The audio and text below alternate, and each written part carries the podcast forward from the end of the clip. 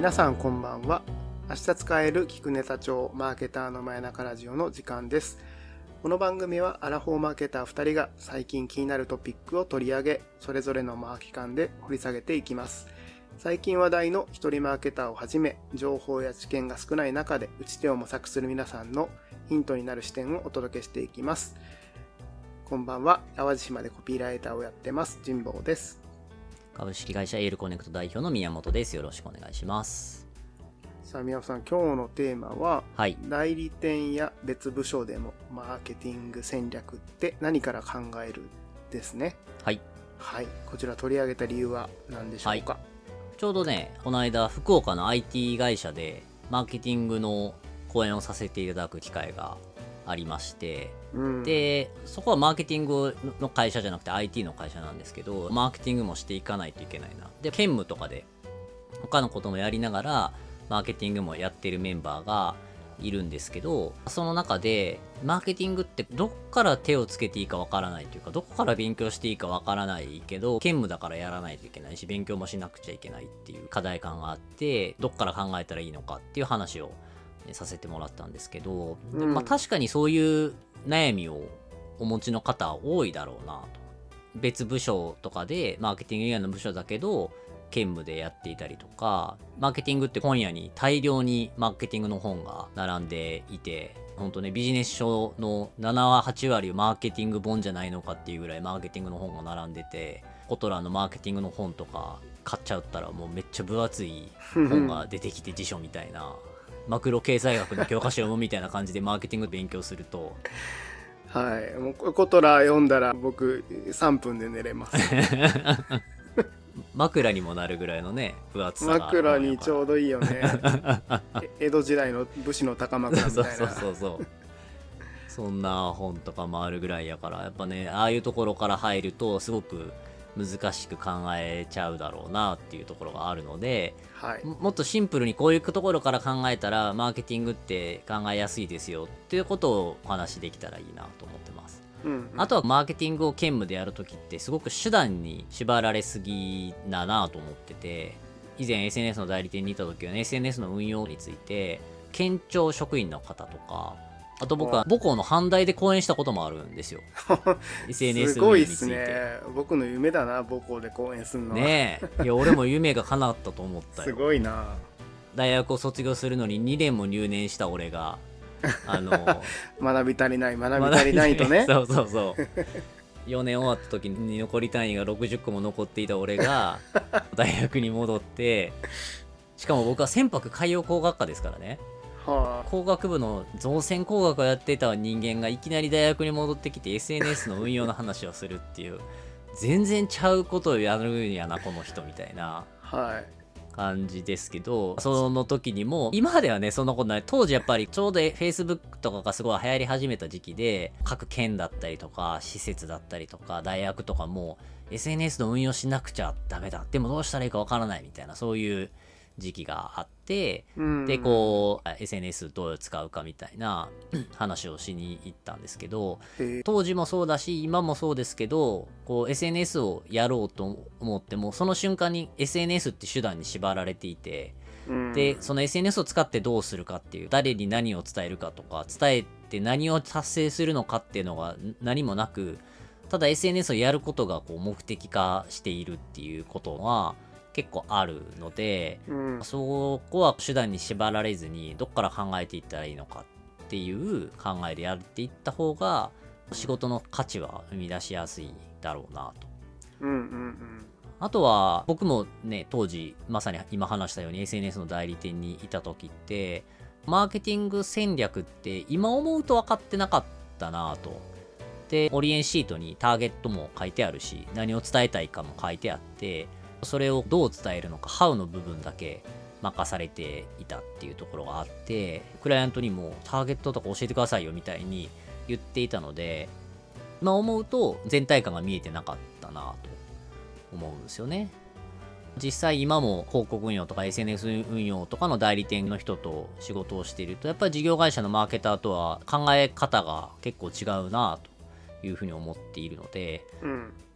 ただ代理店もね、やっぱりこれからは戦略から考えることが求められてくるかなというふうに思うので、 SNS とか広告とか専門領域の人も、どっから考えたらマーケティング戦略を考えて、お客さんと同じ目線で話ができるのかっていうことを考えたときに、どこから考えるかっていう話ができると皆さんのお役に立つんじゃないのかなというふうに思ってます、うん、あとは第18回で話したマーケティング責任者になったら半時計回りで頭を回すって話の発展版にもなるので、そこも合わせて聞いてもらうとすごく分かりやすいかなと思います、うん、本編は別撮りしているのでジンボさんにも収録聞いてもらいましたが、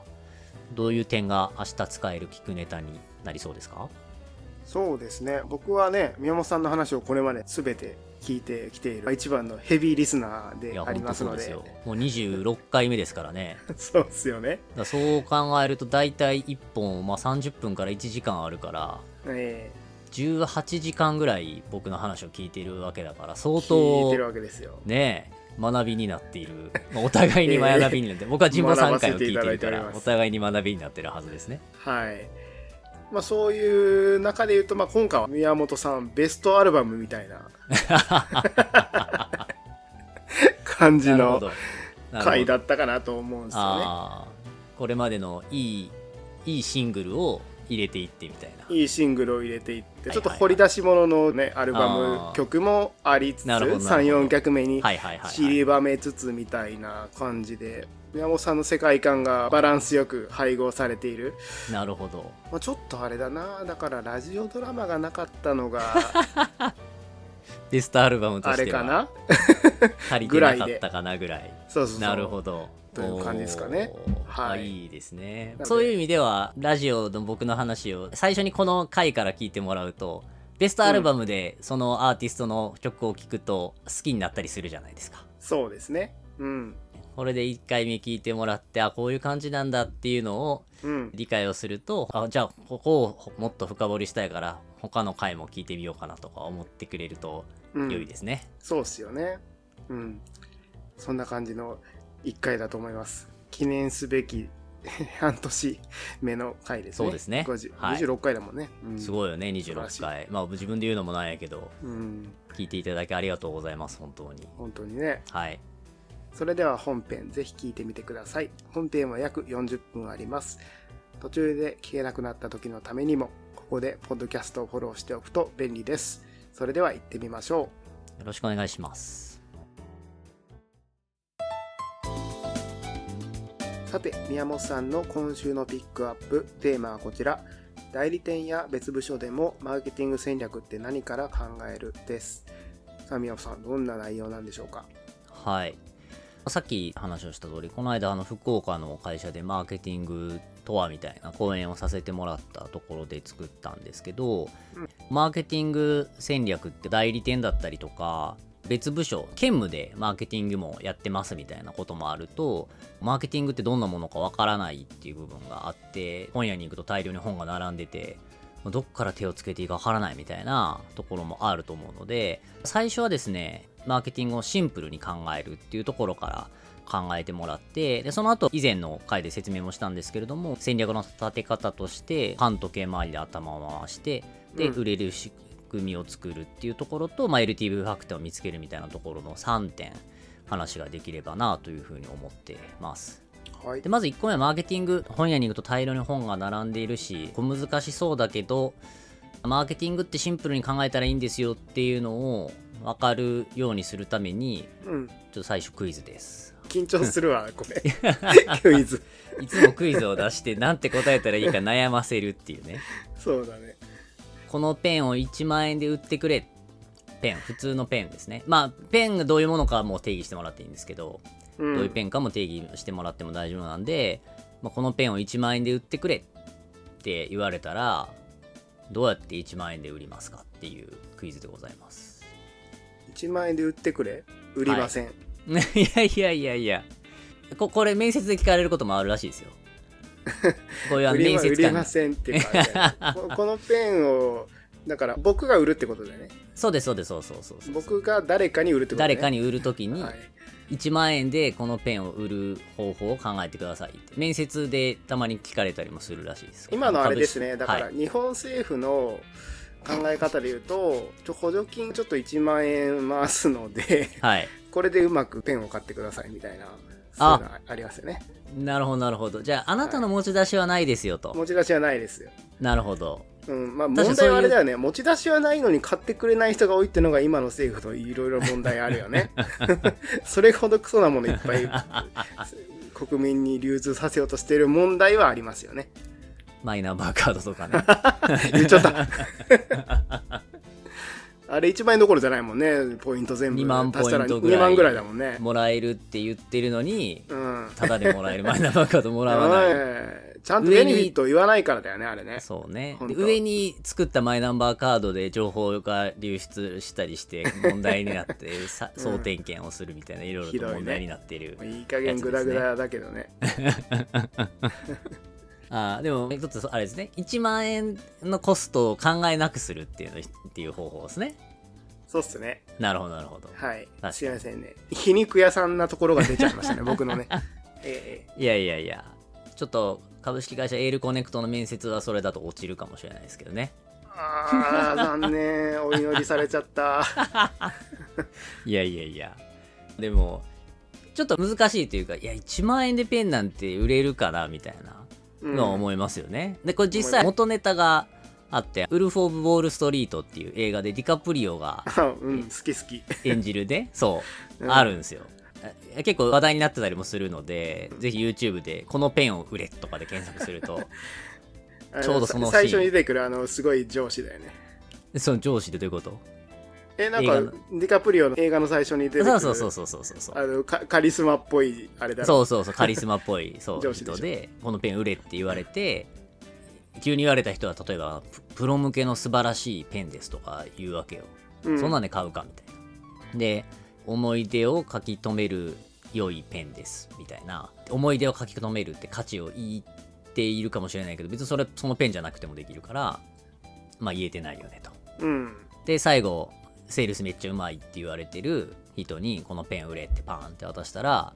その人がナプキンに名前を書いてって言って、うん、いや俺ペン持ってないよって言ったら、あじゃあこのペン使ってよって言って、うん、つまりまあそのペンを欲しいっていうニーズを作ってその人に売らないとただ単にペンをニーズがないところにペンを売るっていうのは難しいですよっていう映画のワンシーンですごいマーケティング的な思考、セールスとかも考えられるけれどもやっぱニーズがあるところにどう届けるのかっていうのを考える意味ではすごくいいなと。なんでこのペン1万円で売ってくる講演の時に作った僕考えた回答は、あなたのお父さんの形見のペンを1万円で買えませんかとかね本当やったら1万円どころじゃないかもね。ないかもしれないよね、形見のペンだったらね、うん、それはもっと高いお金でもねお金出すよね、うん、あとはここにサインをしてくれた人には 1.5 万円差し上げます、おやペンをお持ちでないではこのペンを1万円で差し上げますみたいなねあ絶対5000円得するもんね。そうそうだね。そうそうそうマイナポイント的発想、マイナポイント的なねそうこのカードを作れば2万ポイントもらえますよという話ですね、うん、そう、うん、やっぱこうマーケティングっていろんな本もあるし手法として SNS とかブログとか Twitter とか TikTok とかいろいろあって、まあ、すごくこう難しく考えがちで、で本屋に行ってもたくさん本があるので特に兼務でマーケティングやり始めた人とか、まあ、そういう人っていうのはもうちょっとどっから考えたらいいかわからないみたいな風に思いがちだなと思うので、まずはシンプルに、まあ、欲しいと思っている人風と、まあ、その人にコンテンツを届けて買ってもらうっていう、まあ、誰に何を伝えるっていう、まあ、それだけを定義することなので、まあ、そんな難しく考えることはないんだよっていうことをその講演の中では伝えたって感じです、うんうん、でもねこれが実は意外と難しくて、例えば当時 SNS の代理店やってる時に県庁に呼ばれて SNS の使い方の講演とかしたことあるんですよね、うん、でその時もいやなんか県の広報誌を Facebook で伝えたらいいですか Twitter で伝えたらいいですかとか、あとは Instagram のアカウントは作った方がいいですかみたいな質問でよくあったんですよね、はい、SNS やること前提なんですよ。で、そうだね、どうしたらいいですかみたいな、うん、いやもうそもそも言いづらいよね。その人も SNS 担当なってるからさやらない方がいいんじゃないですかねみたいな言いづらいみたいなお前の仕事はないって言ってそうそうそうそうそうそう、それはやらなくていいんじゃないですかみたいに言えないけど、でもやっぱ誰にフーとワットって考えるときに県庁が伝えたいね、サイトに行けばあるような広報内容を Twitter とか Instagram で見たいか、特に Instagram とかね写真が並んでる中でね広報誌的なこういうことを始めましたみたいな話とか多分見ないよねと。もうそれはホームページに掲載したりとか検索して見てきてもらうとか、その情報見たいって思う人に届ける、でその手段として SNS でどうかって考えないと、うん、本当はいけないけど、もう組織としてというか担当が SNS 担当とかになってると、いかに今ある情報を SNS で伝えるかってなりがちなので、うん、やっぱねこれが逆にマーケティングを難しくしているというか伝えても伝わらないものは伝わらないですみたいなことは講演とかで言いづらいですけど、最初にやっぱそこを本当にこの情報って伝えたい聞きたいっていう人いるのかなで、まあいないのであればすごく絞ったらいいと思うんですよね。さっきのこう片身のペン1万円で買いませんかとかも、もうその瞬間にターゲット1人になってるわけじゃないですか。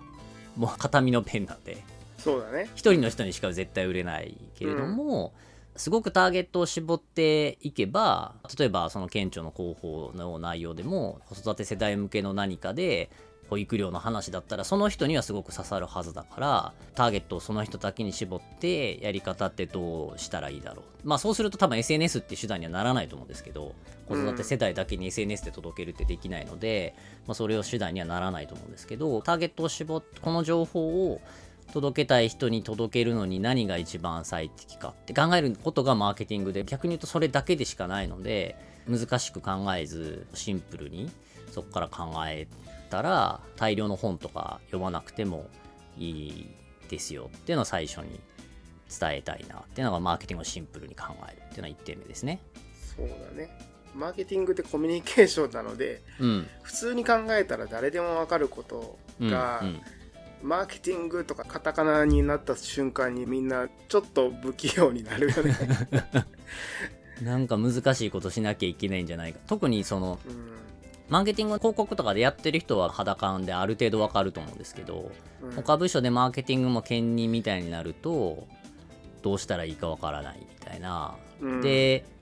マーケティングもね確かに専門領域ではあるけど、エンジニアとかと違ってそのプログラミング言語がわからないとできないとかじゃないので、うんまあ、兼務とかでやることも多いと思うんですよね。マーケティングわかんないけどやっぱやらないといけない、スタートアップの経営する時もそうですよね。マーケティングわからなくったりとかこれまで経験なくても何か商品を売ろうとするとマーケティングは重要になってくるので、どっから手をつけたらいいかっていうふうに考えることは多いと思うんですけど、すごくシンプルに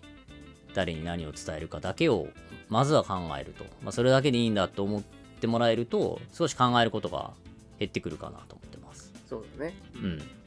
で次2つ目、これは18回目かなんかの時にマーケティング責任者になったらどう考えるかっていうテーマで話した反時計回りで頭を回すっていうところで、まあ、順番としてどのコンテンツを SNS でどう伝えるかとかではなくて、まずは左脳で、まあ、売れる仕組みを考える、ロジカルに考えて、その後耳で顧客の話を聞く、耳と口ですね、耳と口で顧客の話を聞いて顧客理解をして、で最後右脳で伝えるっていう、まあ、この3つの、順番でやっていくといいかなと思ってます、うん、マーケティング戦略考える上ではまず左脳で考えるで売れる仕組みというところで、まあ、最初多分売上目標を立てると思うんで、うん、じゃあ売上目標も結構難しいと思うんですよね。どれぐらいを最初の目標にしたらいいんだろうっていうところも結構悩む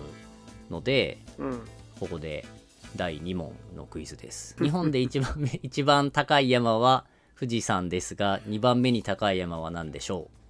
う2番目に高い山、うん、ボケにくい質問ですねこれはね。ボケなくていいです。そうか、俺に聞くときはここ聞くよって書いといてほしいね。もう緊張するなこれ2番目に高い山、全然わかんないな高そうな山をちょっと言ってみたいんじゃない？富士山以外で高そうな山。阿蘇山。阿蘇山ちょっと高そうよね。九州一高い、あ、違うな、九州一高い山ね、阿蘇山じゃなかったと思うよ。阿蘇山じゃないの？こう島やったと、そう屋久島のね、宮之浦岳っていうのが九州最高峰なのよ。阿蘇山じゃないのよ、九州最高峰。あ、そうなんだ。そう、屋久島にあるのよ、九州最高峰って。あ、屋久島、あんな狭いところにそんな高い山立ってんの？そう、九州にはないのよ実は。すげえなー、ちょっと意外よね。ちなみに分かった何？富山。そのあれですよ、富山県の地価とかね、うん、含めたらもうそら高いよ。なるほど。プライスでちょっとこう、そういうこと攻めてみたよ。おお。そんな。え、じゃあ岡山の方が高くない？おお。なるほど。おっしゃる通り。おっしゃる通りです。はい。じゃあ岡山ですかね。日本で2番目に。だから、いや、それは2番目じゃないかもしれない、ね、もっと山ついてる県あるかもしれんけど。そうだね。うん。一応ね、日本で2番目に高い山は北岳ですね。いや、そうか。初耳くらいだね。俺誰やねんって話や。誰やねん、どこやねん。誰やねんや。面白いよね。北岳マジでフォーカスされてないや。全然聞かないよね。全然聞かない。そう、なんていうかな、大体さ、クイズとかって聞けばさ、あーそれってなるけど、このクイズは答えを聞いてもはってなるっていう、うん、クイズとしてはね、爽快感のないクイズだね。カタルシスゼロ。そうそうそうそう。北岳は何メートルなの？3193メーターです、ね。めっちゃ高いやん。ウィキペディアによると。そんなにすごいのに誰も知らないね。誰も知らない。名前が良くないね。北岳。北岳。あーってならないよね。とね、山梨県南アルプス市にある山らしいですね。へえ、山梨でも周りの山も高いから目立たないのかな。あ、そうそうそうそう、それはね。あるんだと思うよ。そうだね、うん、そうで周りにもね、甲斐駒ヶ岳とか有名な山がたくさんあるようなとこなんで、多分気づかないけど、まあ、実は2番目であると。ここでなんで2番目の山のクイズを出したかっていうと、これほど1番の富士山は誰でも知っているのに2番目になると誰も知らないっていうことを知ってほしかったんですよね。ああ、そうだね。めちゃくちゃ分かりやすい例えですね。例え分かりやすいよね。北岳ありがとうですよ、うんうん、こんなにみんなが知らない。申し訳ないけどね、2番目に高いのにこんなに知らないことってあんまないな。あ、ないね、うんうん、やっぱこうね、商品をマーケティングしていく上で、まずは売上目標を考えると、シェア1位になることっていうのが、まあ、やっぱり目標であると。で、理由はもう2番目だとこれほど覚えられないっていう、記憶にも残らないので、うん、1位になれば記憶にも残るし、マーケティングしなくても自然と売れていく。カテゴリーが大きくなればなるほど勝手に売れていくっていう状態が作れるので、うん、なんでまあ僕が以前やってた個人間カーシェアのエニカも、個人間カーシェアの中では明確に1番だったので、まあ、そういう意味では個人間カーシェアというものが普及すればするほど、当然ながらエニカの利用者数も増えていくというような形になるので、1番になっていくっていうのはすごく重要ですと。で、1番になったら価格を変えたりとか、お店とかそういうところに卸すような商品であったら流通に対しても声を届けやすいので、あくまでも1番になるっていうのが大事ですと。で、ただ当然ながらね、なんかこれから新しく事業を作る上ですぐに1位になるっていうのは普通は難しい。すでに競合がいるサービスが多いと思うので、まあ、そういう意味では最初はブランドとしてすごく狭いターゲットの中で1位になるということを考えると、うん、ランチェスター戦略ってやつだね。あ、そうですそうです、ランチェスター戦略、うん、福岡の会社さんとかは B2B 企業向けのSaaSサービスみたいなのを提供していて、うん、それが当然ながら他のツールもある中で1番を目指すとなると、まあ、例えば業種で区切る、アパレルに一番強いであるとか、エリアできるとか、何かこうすごく尖った機能でいくであるとか、うん、まあ、何がしかやっぱりこのところにおいては1位であるっていうものをまずは決めて、でその中でどうやって1位を維持できるのかっていうところを考えると、何をやっていくのかみたいなところで1位を目指さなかったらやること増えちゃうので、うん、競合がこの機能あるからうちもその機能つけようってやっぱどうしてもなっていって、どんどんどんどん似たようなサービスを作ってしまいがちで、うん、でそれで結局他のサービスとの差別化要因がなくなっていって、でうまくいかないみたいなところもあるので、そこから作っていくっていうのがすごく大事だなと思ってます、うん、このやり方で僕は最近すごくうまいなと思ったのが、ループって知ってます？電動スクーターっていうか、ああはいはいはい、キックボードか、電動キックボード、東京行ったらよく見ますね。そうあっちこっち、あこんなとこにもみたいな。そう、うん、今どんどん普及をしていて、うん、でループって実はループの中に2つ乗るものがあって、うん、すごく有名なのは電動キックボードじゃないですか。でも実はレンタサイクルもやってるんですよ。そうなんだ。そう同じステーションに電動キックボードとレンタサイクルが置いてあって、うん、でどっちも使えるんですね、うん、で僕はうまいなと思ったのは、ループって電動キックボードで入っていって自転車もあると。で、うん、僕はもう電動キックボードじゃなくてよく自転車を使ってるんですよ、ループの、うん、で電動キックボードやっぱちょっと慣れないし、道路交通法上7月で法律変わったらしいんですけど、一方通行はいけないとかあって、車なんて電動キックボードって扱いとしてはトラクターみたいな扱いらしくって、自転車だったら別に一方通行とか気にせずに行けるけど、車と同じだから一方通行を逆走すると怒られるし、チャリは歩道を走れるけど電動キックボードは車だから歩道走れないとか、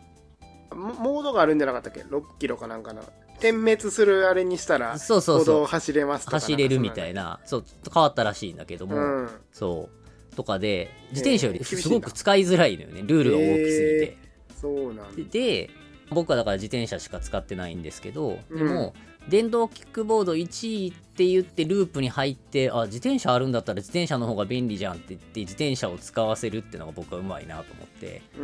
もしレンタサイクルとしてもしループがやったらこんなに普及してないはずなんですよね。レンタサイクルのはドコモとかすでに競合がたくさんいるので、でもループってレンタサイクル屋さんとしてではなく新しいモビリティを作ってるんですと、で電動キックボードを中心にっていう形で入っていって話題化も取り、電動キックボードの本回線も進めながら世の中の人がより使いやすく、一般の人が使いやすいように自転車もやってるっていう形で1位っていう形を作りながら競合から人も取れているっていうのがとても上手だなと思いました。うん、確かに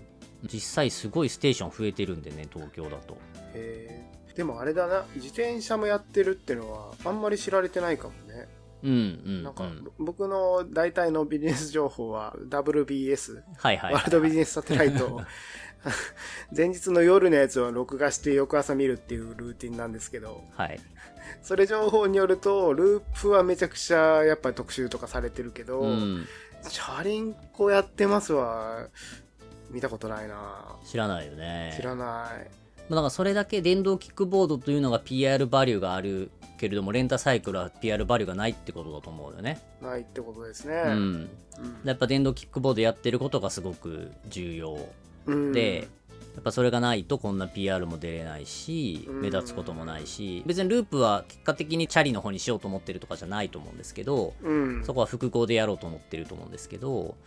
でもやっぱり PR バリューが強いものと一般的にみんなが欲しいと思うものを両方持っているっていうのは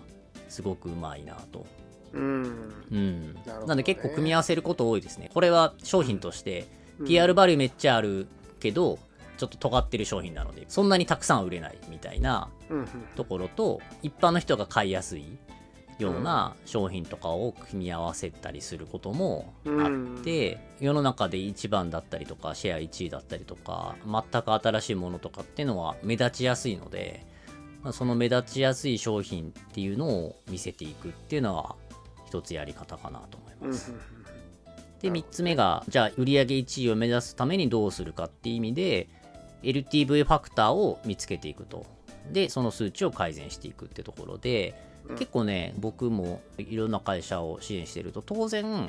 売上の推移は、まあ、どの会社もまあ見てるんですよね。まあ、何個商品が売れたかっていうのは見てるんですけど、結局一つ一つの商品を買っているのは人なので、なんでそれはこう売上っていうのを LTV ライフタイムバリュー、一人の人がいくら買ってくれてるのか、そのかける人数が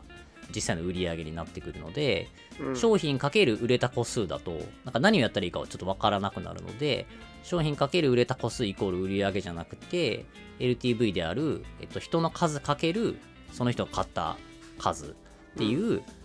形に分解すると。で LTV ライフタイムバリューはまずは何人の人が EC サイトだったらサイトに来てくれて、でその人がどれぐらいの率で初回コンバージョン買ってくれるのかで、単価ですね、いくらで買ってくれるのか、その人が継続で何回買ってくれて単価何回、単価がいくらなのかっていうのを掛け算をするとライフタイムバリュー、その一人の人がいくら買ってくれるのかっていうのが決まるので、それでこう階段を作っていくと、リーチはあってサイトには来てくれてるけど初回のコンバージョン、初回の購入がすごく少ないなとか、あるいはこう初回納入はしてるんだけれども2回目に行かないなとか、2回目に行ってるんだけど年間の購入回数少ないなとか、その辺どこが課題なのかみたいなところが分かるので、上げやすいポイントを見つけて、まあ、どうやったらそこを上げられるのかなっていうことを考えると、マーケティングとやること大量にあるので、皆さんやりがちなのは、まずはじゃあマーケティングやろうってなったら新規獲得どうするかって考える人が大体多いなんですけど、もしかしたら新規獲得は課題ではなくて継続率が課題かもしれないのに、新規獲得だけをやってしまうと最終的な売り上げにつながりづらいところに手をつけることもあるので、まあそういう意味でやっぱりどこが一番 LTV ファクターとして効いてくるのかってところを見つけて、そこの改善策を考えるっていうのが大事だなと思います。ここが僕が案件に入り始めた時に、意外とここの部分見落としてますよねみたいな、例えばサブスクだったら長屋でやってるところだとすでに離脱してる人、辞めた人がいるので、その離脱した人の復帰って全く手をつけてなくて、どんどんどんどん新規ばっかり獲得をしているけれども、実はもう結構これだけ会員いるんだったら復帰とかも可能性ありますよねとか、そういうところの余地は見つけやすい部分かなと思います。なるほどね。でまあその辺の LTV ファクターみたいなところを見つけて、じゃあそこをどう解決するかっていうのは、その状態にある顧客の人をなんて言ったら動いてもらえるか、さっきの最初のペンの話と一緒なので、このターゲットの人はどんなことを伝えるとペンを買ってくれるのかっていうので、顧客理解、顧客は誰なのかとか、顧客の問題は何なのかで、何によって今その問題を解決をしているのかで、解決するためにいくらなら払うのか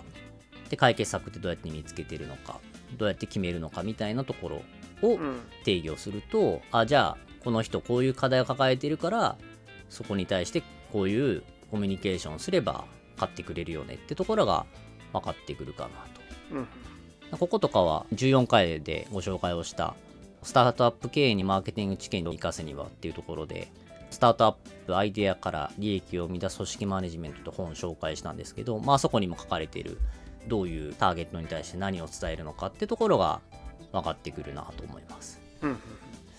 そこまで考えたら、じゃあその人たちに何を伝えるのかっていうことをやっていけばいいので、よくマーケティングの講演とかで聞かれるのは SNS やってるんですけど KPI 何にしたらいいですかって聞かれること多いですけど、もう逆なんですよね、考え方が。SNS って手段が先にあって、これをやるために KPI どう考えたらいいですかみたいな、いやもう一旦 SNS 忘れましょうか、何したいんですかから考えようって話だよね。そう時計回りで手段が決まっていて、その手段をどう KPI で解決するかっていう考え方が多くって、やっぱね、マーケティングがすごく手段が多いので、その考えでやると本当に無限に仕事ができてしまうし、もう訳が分からなくなるので、あくまでもそっちじゃなくて誰に何を伝えるのか、どの手段が一番いいのかって考えて、そこから KPI を作るっていうのをやらないとなかなか難しいけど、そこが一番マーケティングをやるときに間違いやすいポイントなんだろうなっては思います。よく本でも書いてあるじゃないですか、多分ウェブでもよく書いてあるんですけど、でも書いてあるがゆえにそこは自分分かってると思ってスルーして、で実はさまつな問題に頭悩ましたりするから、そうそうそう、何回も書かれてるとかよく見るってことは本当に大事なんだってことですよねそう思いますね、うん、ただ僕も Facebook マーケティング戦略って本書いて、僕はその時効果測定の書を書いたんですよね、うん、でもその本自体でも SNS を使うってことがもう前提になってしまっているのでなんでね、うん、その書を書いた確か6章だったと思うんですけど、書いた僕が言うのもなんですけど、やっぱりね、手段から入ってそこから KPI を考えるっていう風になっちゃうのはちょっとしょうがないっていうかそういう本を読むとそうなっちゃうのはわかるけど、まあ、その本も1個読んでほしいけれども、もうちょっと上位レイヤーっていうかマーケティング戦略から考えて、その後 Facebook マーケティング戦略を後で読んでもらいみたいな最初に Facebook やるから Facebook マーケティング戦略を読んでしまうと手段が最初にあって KPI を作るっていう風になりがちですね。確かにデジタルマーケティングの本とかコンテンツとかは特にお頭前提から話し始めてることが多すぎるもんね、うん、なんかね、うんうん、まあしょうがないんですよね。大体本ってこのツールがなぜいいかっていう第一章、もう絶対書くので、それ書かないと読んでくれないので、そうだよねそう、だから、TikTok マーケティング戦略って本だったら必ず第一章はなぜ今 TikTok がやるべきかって書いてある TikTok 目線で書かれているのでその TikTok マーケティング戦略って本自体がその TikTok マーケティング戦略の会社のマーケティング戦略だからねそうそうそう、そうなのよだからね、それを金払って買わせるっていうのは不定野郎だって話だよねまあでもね、気持ちはわかるんですよ、ね、僕がマーケティング売るんだったらやる。僕ももしかしたら外付けプレイングマーケティングマネージャー戦略って本書くかもしれないからそうすると第一章はなぜ外付けマーケティングプレイングマネージャーが必要かって書くからねちゃんと社字には僕の名前出してよ。ああ、その時はね、外付けという概念を神保さんからいただきましたって、うん、愛する妻キャサリンと神保にみたいな頼みますよいやだね、本読むときはそれを気をつけた方がいいですね、うん、やっぱねそういうところから書いちゃうし、まあ、あとはマーケティングの仕事をしていても代理店とかで働いてるとオリエンシートに最初に書いてあるじゃないですか、ターゲットとか何を伝えるかっていうのが書いてあるね。はい、そうでもあとはどう伝えるかってところしかやってないので、広告のどう伝えるか How の部分をマーケティングだと勘違いしていることもまあ、往々にしてあるんだろうなと。そうですね、うんうんうん、実際ね僕も以前の SNS の代理店にいた時はやっぱりその感覚があったので、オリエンシートに書いてなかったらちょっとそれを教えてくれないと戦略も考えられませんねみたいな感じで下り顔で言ってたけど今思うといやそこから考えようよみたいな。そうだね、そこを考えずにハウだけ考えるってすごく狭いこと言ってるって気づいてるって今なら思うけど、まあ、当時は全く思ってなかったね、うん、そうだね、うん、この年になってわかるけど、うん、オレンシートに書いてることとか予見って大体間違ってるもんね。そうなのよね。根本的に間違ってることの方が多いですよ、うん、多い、うん、だからまずそこの A 案はねその通りに出すとしても、うん、B 案 C 案はいやこういう考え方で言うとこういうのないっすかっていうのを出さないと、うん、永遠に正解にたどり着かないと思うんですよ。たどり着かないね、うん、だからね結構マーケティングやってる人も How の手段が多いのでもう Who と What は固定をしてしまって How ばっかり考えちゃうんですけど、うん、往々にしてそのオリエンシート書く側も間違っててやるべきことは How を突き詰めるのではなく Who と What を転換すべきだったりもするんですよね、うんうんうん、例えばナッシュっていう宅配っていうか冷凍の弁当みたいなやつが届くサービスあるんですね、サブスクで、うんうん、でナッシュの広告すごく面白いなと思うのは宅配弁当なんだけど Who をすごくたくさん切っていて、例えば仕事疲れて帰った時に冷凍の弁当があるとすぐにご飯が食べれて便利ですよねっていう1ターゲット、あとはゲームやってる時にご飯作るのめんどくないですかっていうゲーマー向けみたいな、うんうんうん、もう全然ターゲットが違ってなんか広告の訴求も違うし、うん、でだからフーとワットが変わっていく。でフーとワットが変わっていけばいろんなターゲットにその商品の魅力っていうのは伝えていけるので、本来どんな商品のマーケティングも一定フーとワット一つのパターンで取り切ったなと思ったらまあ取り切ってなくてもいいかな、まあ、並行して複数のフーとファットに訴求をしていくで、ちゃんと複数のフーとファットをどんどん新しく作っていってそれに応じたハウを作っていくっていう風にすると顧客が枯れずにずっとどんどん新しい顧客が入っていくんだけれども、どうしても固定の昔からずっとやってるフーとワットでやっていくとどんなにハウの手段を変えてももう同じことを言うことになるので、まあ、当然それ以上売れないですよねっていうことになるけど、なかなかそうじゃないオリエンシート自体が間違ってるケースはすごく多いですね。そうですね、そこの基本がめちゃくちゃ大事っていうこと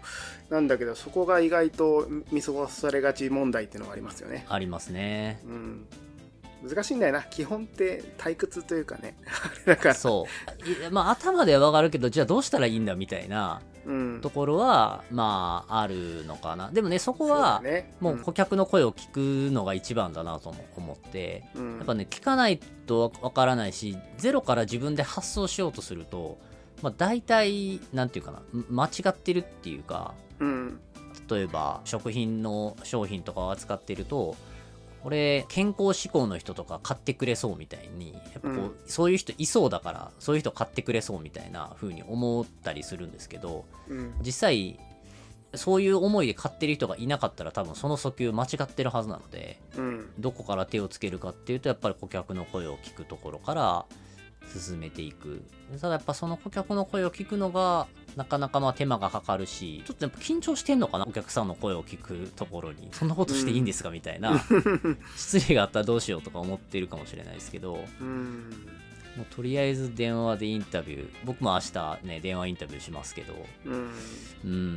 聞けばわかるから聞こうっていうのがいいと思うけどね。そうだよな、聞けば聞くほど解像度が上がっていくもんね、逆はないじゃん、でも全部足し算だから、聞けばいいと思うんだよね。そう、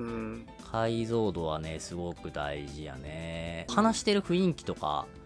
もやっぱりすごくあるから、結構話してるとあーなんか小学校の時の自分のおかんと話してるみたいやなとか思ったりするんですよね、はい、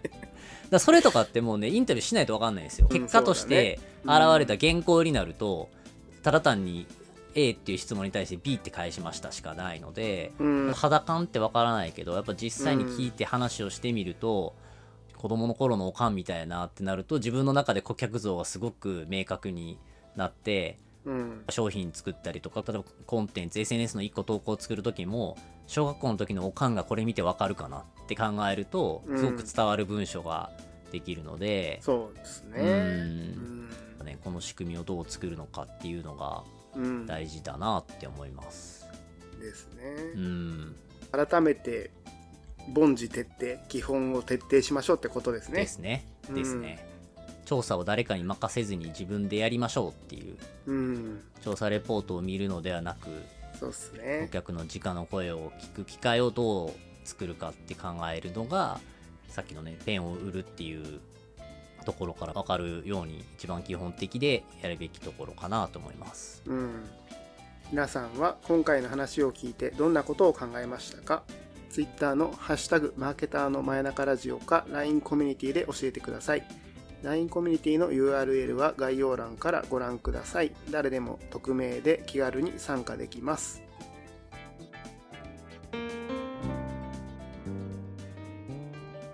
さて、今週の明日使えるキグネタ帳マーケターの真夜中ラジオもそろそろ締めのお時間となります。今回の回作りながら思ったんですけど、マーケ業界って広告とかコンテンツ制作とかそういうところに人が寄りすぎだなって思いません？まあコピーライターの僕が言うのもなんだけどもまあそうっすよね。僕ももともと代理店に行った人間だからあれですけど、寄りすぎだなって感じますね。デパートを作った創設者であるジョン・ワナメーカーっていう人の言葉で僕はそうだろうなと思ってる言葉があって、私の広告予算の半分は無駄だ、ただしどの半分が無駄なのかわからないって言葉があって、よく見るねこのよく見るでしょ、あこれデパート作った人が言ったんやって僕は調べて思ったんですけど、すごいな、ワナメーカーみたいに名付けられたらもうデパート作っちゃうんだねいや、まあ、でもシューマッハも思ったよね。シューマッハって名付けられたらあんなに速い感じで走れるんやみたいなね。確かにね、シューマッハってすごい名前やね。すごい名前だと思うよ。そりゃ車速いよな。シューマッハっていう名前で遅かったらちょっとあれってなるもんね。めっちゃかっこ悪いよね。かっこ悪いよね、うん、逆にね、うん、まあ知らんけど、その海外の人の五感でシューマッハが速いかどうか知らないけどね。確かに確かにね、だから広告予算の半分無駄っていうのはやっぱそれだけその無駄な広告予算使われていて、どうしてもこうマーケティングって戦略部分じゃなくて実行部分にすごくお金が払われたりとか、うん、まあ、業界もそういう人がたくさんいて、今後 AI もできていってその辺の作業の領域って誰でもどんどんできるようになってくる。特に広告とかってどんどん最適化とかを機械がやってくれるようになってくると、広告運用に必要な人って減っていっているので、うん、やっぱこうどんどんこう広告の中でも戦略ができる人材っていうのが必要になってくるんだろうなって思うし、そうですね、ブルーオーシャンなんで、うん、ここもっと増やしていけるといいんじゃないかなと。僕は一応会社のビジョンとしてはスタートアップがマーケティングで苦労しないっていう世界を作るっていうのが僕のビジョンなので、僕だけでそれを実現できるとは思ってないですが、っていうことを考えるときにどうしても発信系増やすんだったらこんな広告やりましょうって人じゃなくて、フーとかファットの選定ができる人がもっと増えるとスタートアップもマーケティングに苦労しなくなると思うので、増えていった方がいいなと思いながらもなかなかそうはならない。そうだ、フーとワット選定するって割とだからね、問いを立てるとかそういうことにだもんね、うん、この問い直しをするとか問題設定そのものを作るとか、うん、割とでっかいクリエイティビティを働かせるみたいな脳みその使い方ができる人だよね。そうですね、うん、今割と学問でいうと哲学とか、うんうん、あとは芸術アートとか、うんうん、なんかそっちの注目度が増してる気がするんだけど、はいはいはい、まあ、逆にその MBA とかね、そういう手法論的なものは別にいくらでも替えが利くっていうのもあるけど、うんうん、あんまりいらないってなってきているのってやっぱそこなんだろうね。やっぱりこの根っことなるフーとワットとかそのあたりの議論ができる人っていうのがやっぱり価値が増してるんだろうね。そうですね、うん、なんか何もないところから新しいものを生み出せるというか、うん、コンサルの手法ってあのフレームワークを使うと答えは大体同じになるので、そうですよね、答えが同じになるってことはもう見えてるっていうか、うん、でも大体多くのことって新しい商品を作るとか新規事業を作るとかって、うん、するとうまくいくかどうか見えないところをどう作るのかっていう、うんところなので、そうするとやっぱり、ね、哲学とか含めて、まあ、大きな課題設定をどう解くのか、うん、でもねトレーニングされる機会がないですからね、それってねないですよね。うん、もしかしたらアラフォーマーケターが頑張るところかもしれないですけどねそうだね、多分ねその会はこれまでのビジネスパーソンにはあんまりないと思うんだよね。だから僕は思うのはやっぱアスリートとかね、以前話したけど、うんうんうん、あとは将棋とか分かりやすいと思うんだけど、うん、ああいうちょっとビジネスってもう何でもありの世界だから逆に言うと分かりにくいんだよね、うん、何をすればこういう結果が出るとか、うん、何をすれば圧倒的になれるかは分かりにくいんだけども、スポーツとか将棋だと割と制限された世界の中で思いっきり誰かが人生をかけてやるから、あ、こうすれば圧倒的になるんかっていうのが分かりやすいわけですよね。だそういう意味で言うと僕割とインスパイアされてるのは将棋と野球とかですかね。将棋で言うと羽生さんの時代に僕ら育ったじゃないですか。はいはいはい。羽生さんって圧倒的に丸暗記なんですよね、あの人。もう過去の定石を丸暗記が一番 してる人、誰よりもしてる人で、だから AI 的にパッパッともう絵が浮かんじゃうみたいな、答えを全部知ってるから、逆にここだけ考えれば、あ、解けるなっていうのがパッと見えるんですよね。だから捨てるのも早いし、検証する頭脳の使いどころが分かってるみたいなところがあって、そうかと、あ、ビジネスもでも一緒じゃないですか。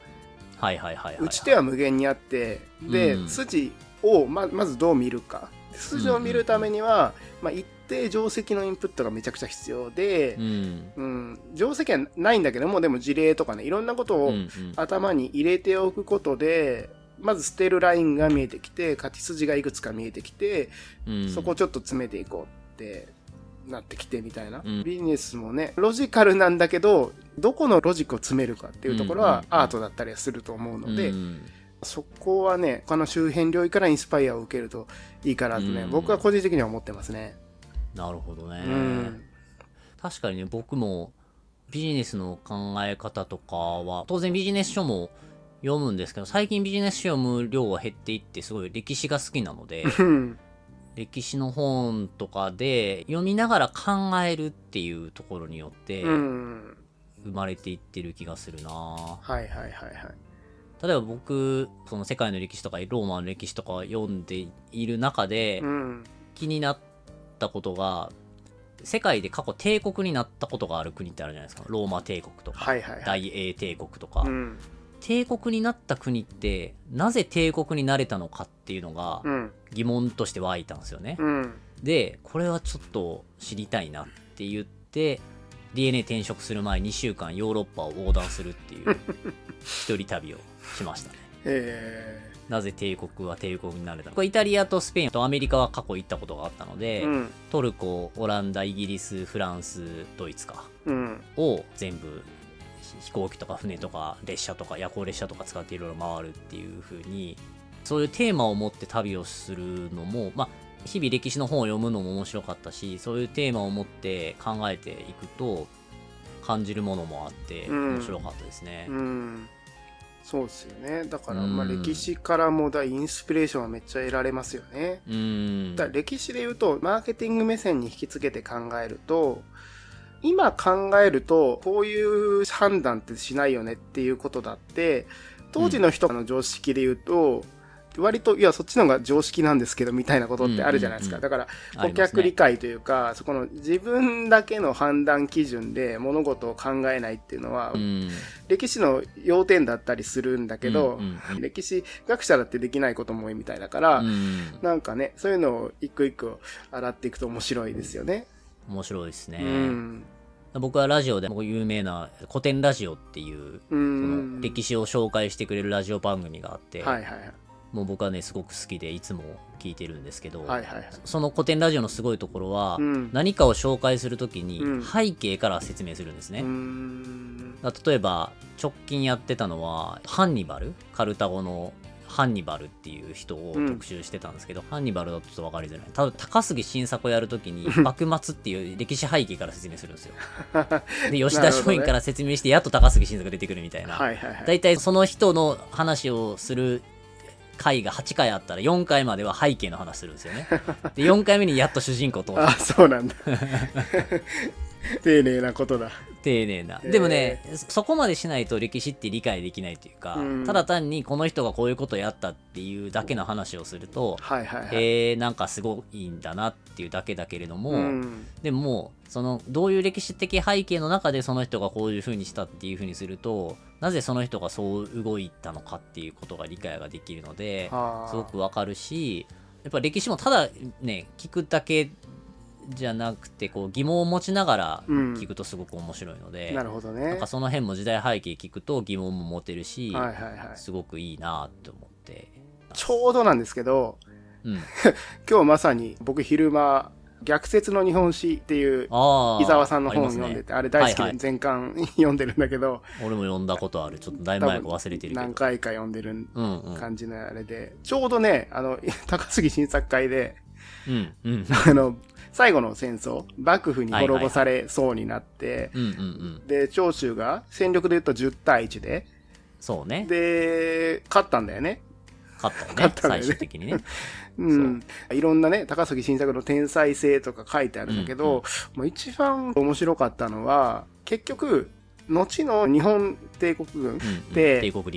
陸軍って山口とか長州藩上がりの人がさ軍部でなんとかでありますとかっていう、ね、ああいう言葉遣いもやっぱり山口県系の言葉遣いなので、うんうんうん、そっちのノリがあるんだよね。で、うん最終的にやっぱ本土決戦だったら勝てるみたいなことを言ってたのってそこの長州で10対1でバクに勝ったみたいな、うん、そこの自信というかが妄想になっちゃって最後そうなったみたいな、まあ、本当かのかわからない伊沢さん的な、まあ、類推というか指摘なんだけど、確かにとかって思って面白いよね、そういうの見るとね。面白い。人間のその無意識の前提とか信じるものっていうのは、意外とまあそういうところに根ざしていて、まあバイアスだよね。バイアスの構造が歴史的事実を元に理解できるってすごい豊かだなと思うんですよね。豊かだよね。そういうのを知るとさ、じゃあちょっと長州行ってみたいから山口の萩行こうかなとかも思うし思うね、思うでしょ、面白いよね。だからその陸軍は長州藩山口の気風にのっとっていて、海軍は薩摩藩鹿児島の気風にのっとっていて、だから陸軍は長州っぽくすごい観念的で、神の国日本が負けるわけがないみたいな、そういう観点的な思考を強くって、ただ薩摩藩ってすごくこう現実的なので、日本の軍隊の中でも帝国海軍っていうのはすごく現実的で、だから日本海海戦とかもちゃんとロシアに勝てるだけの軍艦の数を揃えて勝つっていう、ロジカルに勝つってことができる。東郷さんも鹿児島の人だもんね。そう、はいはいはい、みたいなのを知ると、今度は鹿児島に行かなくちゃみたいなそうだねでね、僕いやそれで鹿児島とか僕も一人旅で行きましたけど、鹿児島そういうの知ると面白い、ね、面白い、そう行きたくなっちゃうのあれ なんだろうね、不思議だよねやっぱり。やっぱ知れば知るほど深みが出てくるというか、詳しく知りたくなってっていうのが勉強の面白さだなって感じますね。そうですね。いいよね。考え事が豊かになるっていうのがいいですね。なんで、まあ、皆さんもマーケティングだけじゃなく哲学とか歴史とか一つのことがマーケティングというか、すごい基本的な誰に何を伝えるみたいなことを考えるきっかけになると思うので、いろんなことを知って、でも知ること自体もすごく楽しいので、ぜひ行ってもらうときっと長州山口と鹿児島に旅行に行きたくなると思いますそうですね。観光 PR ですね、はい、まあ、人間理解になりますもんね。あらゆることはね、いいと思います、明日使える聞くネタ帳マーケターの前中ラジオでは、マーケティングに役立つ情報を毎週配信していきます。ポッドキャストをフォローするとマーケターとしての知見が毎週溜まっていくので、ぜひフォローしてみてください。ではまた来週の土曜日、ポッドキャストでお会いしましょう。さようなら。さようなら。